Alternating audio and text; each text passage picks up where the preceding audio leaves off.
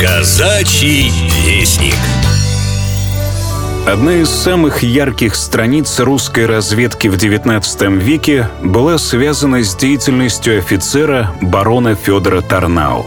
Благодаря его усилиям командование русских войск сумело не только успешно занять все стратегически важные уголки Черноморского побережья Кавказа, но и во многих случаях избежать ненужного кровопролития.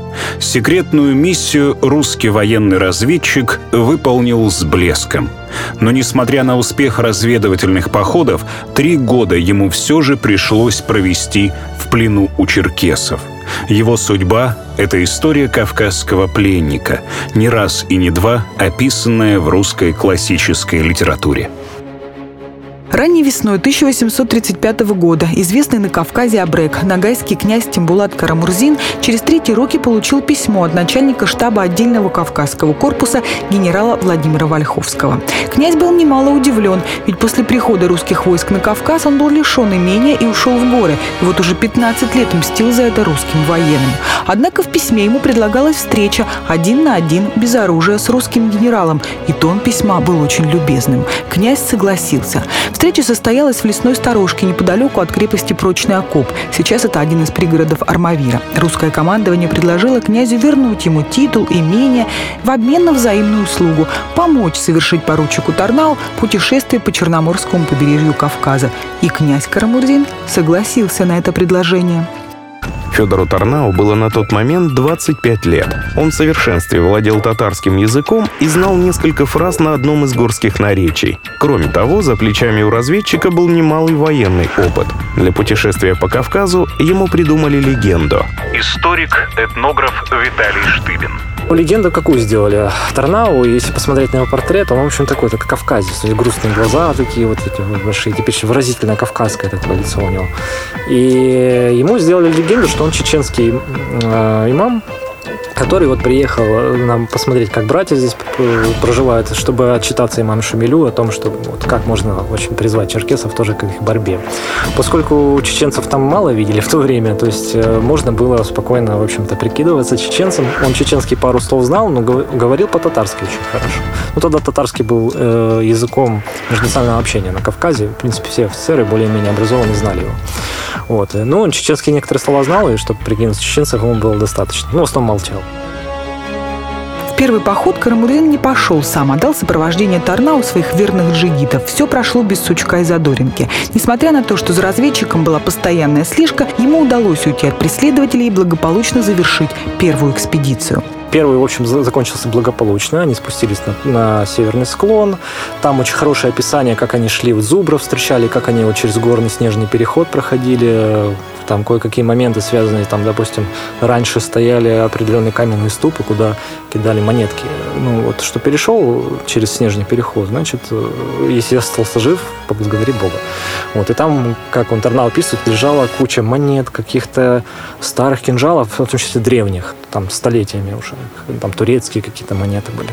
Вот он спустился, когда на э, северный склон, значит, отправился в Минводы, как говорится, полечиться. И в Медводах к нему российское командование предложило второй поход сделать. Предложили ему выйти из Армавира, это прочная окоп крепость была, дойти до Сочи и Сочи в Абхазию вернуться. А Сочи это центр был вообще всего сопротивления черкесского, там Убыхи, убыхские князья э, Берзекова там находились, а Ублахан еще был из Убыхско-Базинской ветви. Это самые главные противники были. И нужно было продумать все это. Значит, э, как пойти, какую легенду придумать, кто будет проводником. Меньше чем через год состоялся второй переход Тарнау по окрестностям Черноморского побережья. Теперь уже Карамурзин сопровождал российского разведчика лично, так как эта экспедиция была более опасной и сложной. Пошли они по Полобе, это вот современная Ахметовская станица, примерно в ту сторону. Вышли, по пути у него были небольшие конфликты с этими людьми, когда они останавливались на стоянке, они его постоянно что-то начинали рассказывать ему истории, как вот их российская власть там обидела, а, и вот что вот он, он же вот урыс злобный, и если бы не все вот это, что обещали, мы как не провели бы тебя. Маршрут был сложным. Ущелье Малой Лабы, перевал Псиашхо, долина реки Мзымты, долина реки Сочи, аул Шаче, то есть нынешний Сочи, мыс Арделер, Адлер, Гавринское укрепление. За шесть с половиной недель, проведенных в горах, русский офицер сдружился с нагайским князем. И в дальнейшем эта дружба и взаимное уважение сыграют очень большую роль.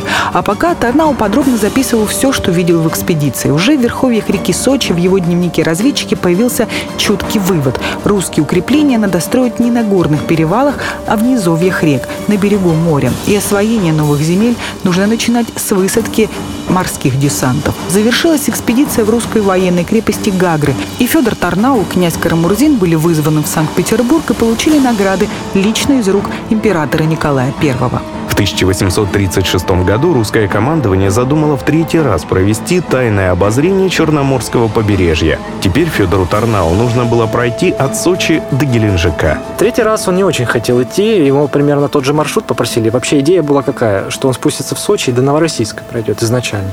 Но когда они уже выступали во второй поход, посмотрев на все ситуации, что придется договариваться с огромным количеством вождей по пути, и угроза того, что где-то раскроют, была велика, и поэтому они сократили до Абхазии. А в этот раз решили, все-таки надо вот ему до Новороссийска теперь дойти. Интуиция опытного разведчика не подвела. Он отправился в этот поход, но уже в ночь с 9 на 10 сентября 1836 года на берегу реки Курджипс Федора Торнау захватили в плен кабардинцы. А сманивать его стал генерал Засс, хотя прямо он об этом не пишет. Там был такой момент, что генерал Засс, он считали его не очень хорошим, порядочным человеком, у него были определенные конфликты с Торнау. Но Засс в этом случае начинает его как-то вот прям упорно уговаривать, причем своих каких-то проводников предлагает. А Засс его не любил, потому что Торнау высказывался о нем частенько, что он э, как управленец никакой. Он слишком много допускает ошибок. Критиковал его. И вот э, Фридрих фон Зас, в общем, уговаривает его все-таки пойти последний раз.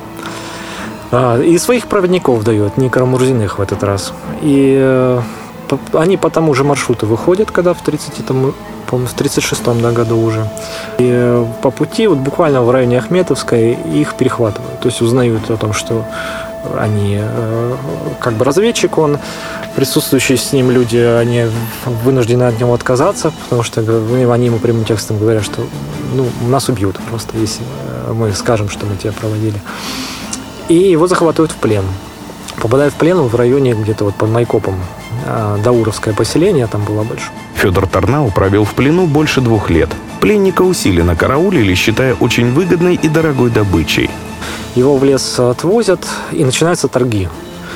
А сначала они его как бы по, по его весу хотят количество золота выкупить. При этом сам Торнау отказывается. Говорит, я не буду. Я лучше буду в плену сидеть, буду ждать, пока меня выпустят, чем вот этой глупостью заниматься.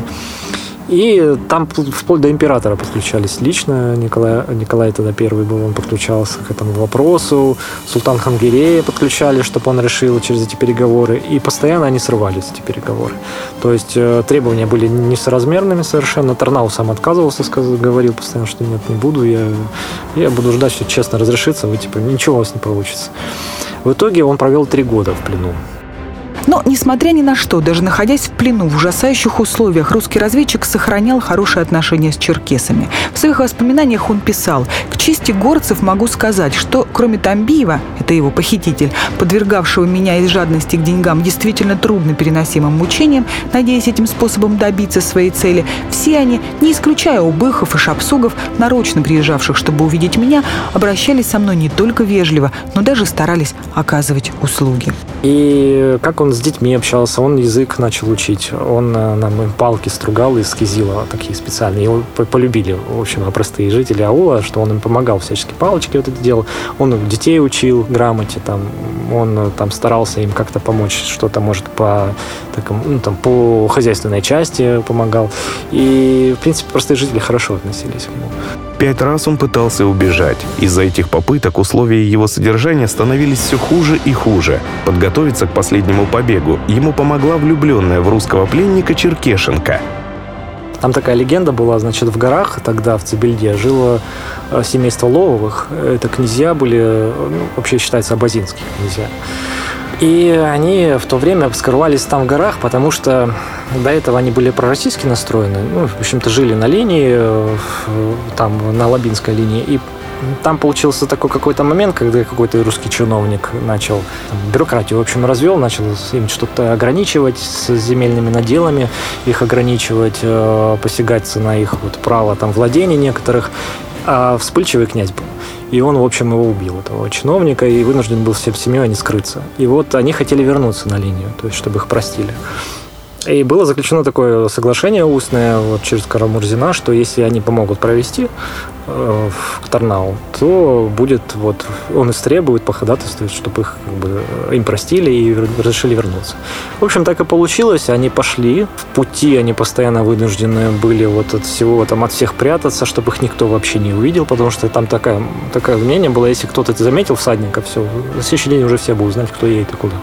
И вот э, в последний момент даже их какой-то всадник, когда заметил, часть откололась группы и ушла. Но все-таки они решили идти дальше. Дошли до этого Цаблединского аула, там переночевали, приютили их, и они перешли на другую сторону. Шестой побег оказался удачным. Помощь 15-летней красавицы Асалан Кос и давняя дружба с князем Карамурзиным сыграли большую роль. Именно Карамурзин все эти годы выяснял местонахождение пленника, и именно он вытащил из плена своего русского друга. Вся эта история широко и громко обсуждалась в русском обществе, и именно она легла в основу рассказа Льва Толстого «Кавказский пленник». Интересно, что, несмотря на все пережитое, Федор Тарнау, подробно описавший быт, традиции, обычаи черкесов в своих воспоминаниях, никогда ни о чем чем не жалел. Да, плен. Он на самом деле после плена, он писал, что, конечно, он долго восстанавливался очень. Но потом как-то вот, э, наверное, как-то это прошло для него так более-менее хорошо, то есть никаких-то серьезных осложнений не было, и он всю жизнь вспоминал да, с теплотой, в общем-то, о народе всегда говорил. То есть, несмотря на то, что вот так вот пережил, он говорит, я не жалею, то, что я в плену был. Да, это какая жизнь так и случилась. Это война, я был разведчиком, но как бы именно люди, народ, он, он нормальный. Там отдельные личности были, там плохие, да. После окончания Кавказской и Крымской войны Тарнау был назначен военным атташе в Вене и получил генеральский чин. Но Кавказ стал его судьбой. Воспоминания Тарнау, напечатанные в журналах «Русский вестник» и «Исторический вестник», впоследствии были изданы отдельной книгой «Воспоминания кавказского офицера».